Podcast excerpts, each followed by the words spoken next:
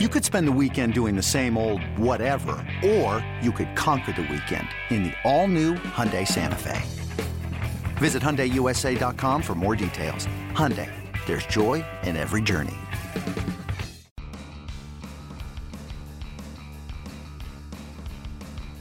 You're listening to MLB.com Extras, brought to you by MLB.tv. It's baseball everywhere. Padres are churning along in the NL West. I don't know how else to put it. They're churning along. They're 31 and 43 as we speak. Let's talk about uh, what's going on with them. I'm Alyson Footer. I'm here with AJ Cassavell. Of course, covers the Padres. Who's about to be knee deep in All Star coverage. But before we get to that, AJ, um, I was very happy to see that Matt Kemp is starting to come around a little bit. So you had a nice article about just like how he has been um, uh, more selective in June the pitches that he's swinging at, and it's really uh, paying off. So uh, tell us a little bit about that. Yeah, it goes belong. It goes beyond the walks.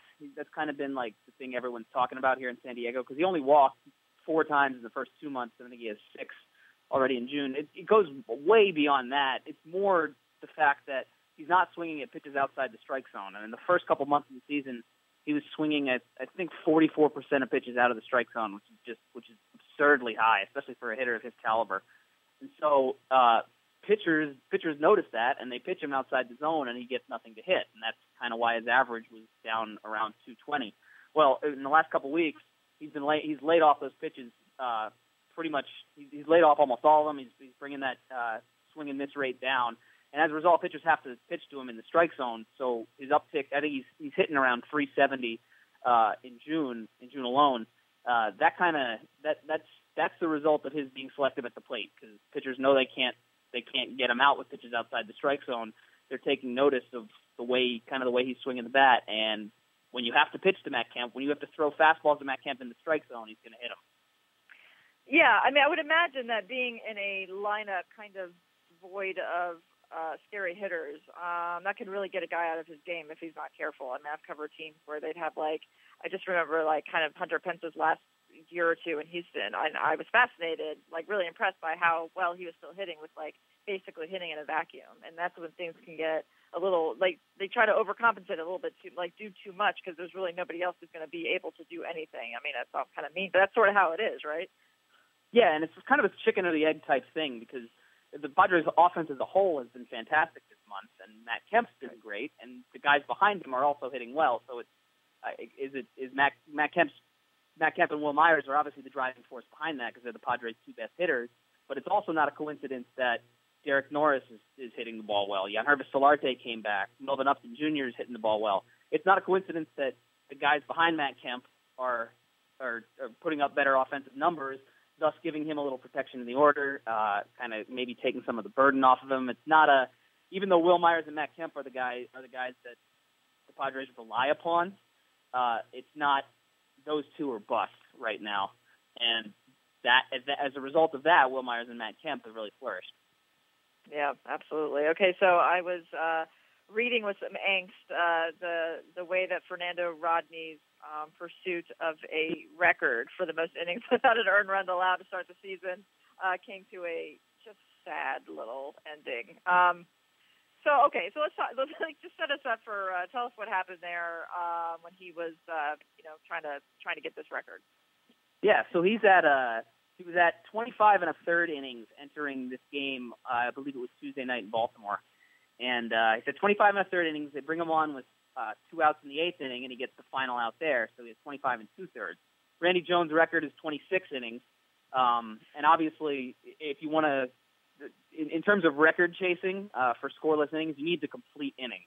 So if he goes two thirds of an inning in the next inning, it doesn't count because he needs to complete the whole inning or be removed and have someone else finish the inning scoreless. Anyway, uh, he puts he puts men on second and third with two outs and gets an easy chopper to first base, and the ball hits off the back of the base and goes between Wil Myers' legs. And uh, that's the only earned, and, and that allows a run to score, and that's the only earned run that has been scored off Fernando Rodney this season. And uh, after the game, it was funny. For the pretty much to a man, Fernando Rodney was the least upset Padre. I think Wil Myers said, "Hey, I'll take an error. Give me an error," even though it, you can't give a guy an error if the ball hits off the base and he's supposed to adjust like that. Andy Green said it was it was unfortunate and they they'd look into appealing, which it, it has since been appealed, but it's not it, from what I saw, it's not going to win. Um, anyway, it, it it was just kind of a fluke play, but it says it speaks volumes of Fernando Rodney. That's the only earned run he's given up this year. Yeah, no, I, I mean, there's there's really, yeah, I, I mean, Andy Green. It sounded like he was kind of sheepishly saying like, or kind of being coy about it, like, yeah, we might appeal, which would be like a really odd thing. I mean, you can't overturn that. Um, but I mean, I guess that happens, but uh, it does seem like normally when this stuff happens, it is the person that it's happening to seems to be the less phased by it than anyone. I mean, I would think that Fernando Rodney's probably thinking he's just happy to be having a pretty good season. yeah, and I mean, if you, if you look at what his job is, which is to close out games, he got out of a bases loaded two out jam in the eighth by getting Adam Jones, one of the better hitters, uh, one of the better hitters, one of the better hitters he could face, to ground out weakly, and then he gave up a, a meaningless run in the ninth after the Padres had expanded their lead. So he was kind of like, "Hey, I got my save. I did my job. I, I mean, I gave him another run. I wish I wish I didn't, but I did my job." And so uh, it's it's interesting. I think it's kind of cool. Wil Myers hasn't committed an error at first base all season, and so after the game, he's there jumping around, basically saying, "Hey, give me that error." Uh, it, that's that, that that that could kind of break his streak. Um, but Fernando Rodney, he's it's. I think I talked about that at bat against Adam Jones because that was obviously more prominent in the scope of the game uh, because that was at the time it was a one-run game.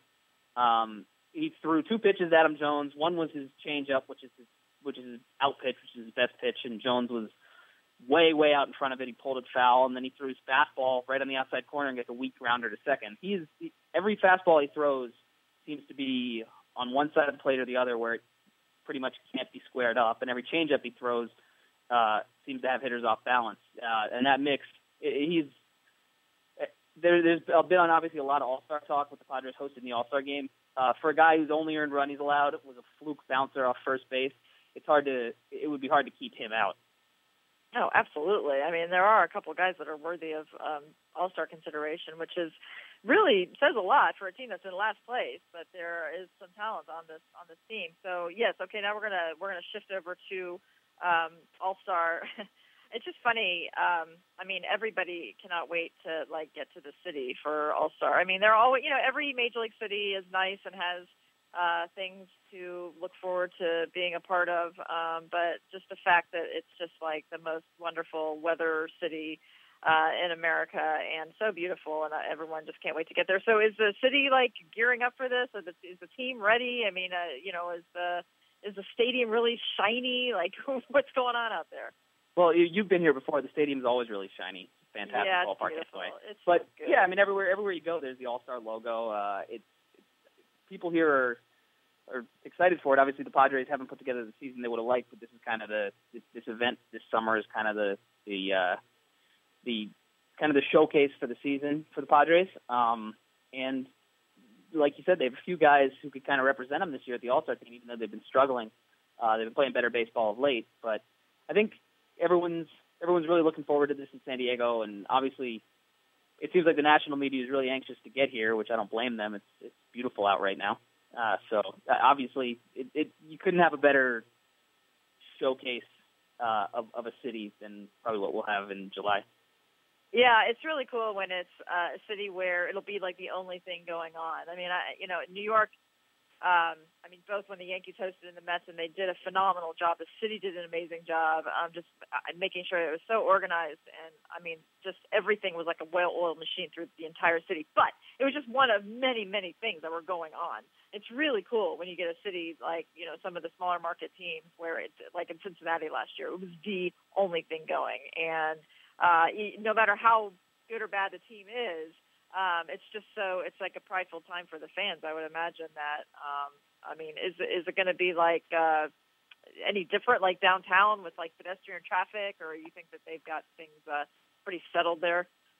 Uh, it, it might be a little different, but it, pro- probably not too much. It's in a, it'll uh, it's it, they'll during the kind of two days leading up to it, they'll probably shut down the few blocks around there. But um, I think for the most part, uh, it'll be like you said, the only thing going on in San Diego, the, the biggest thing going on in San Diego, but it's it's not going to necessarily stop what other people are doing.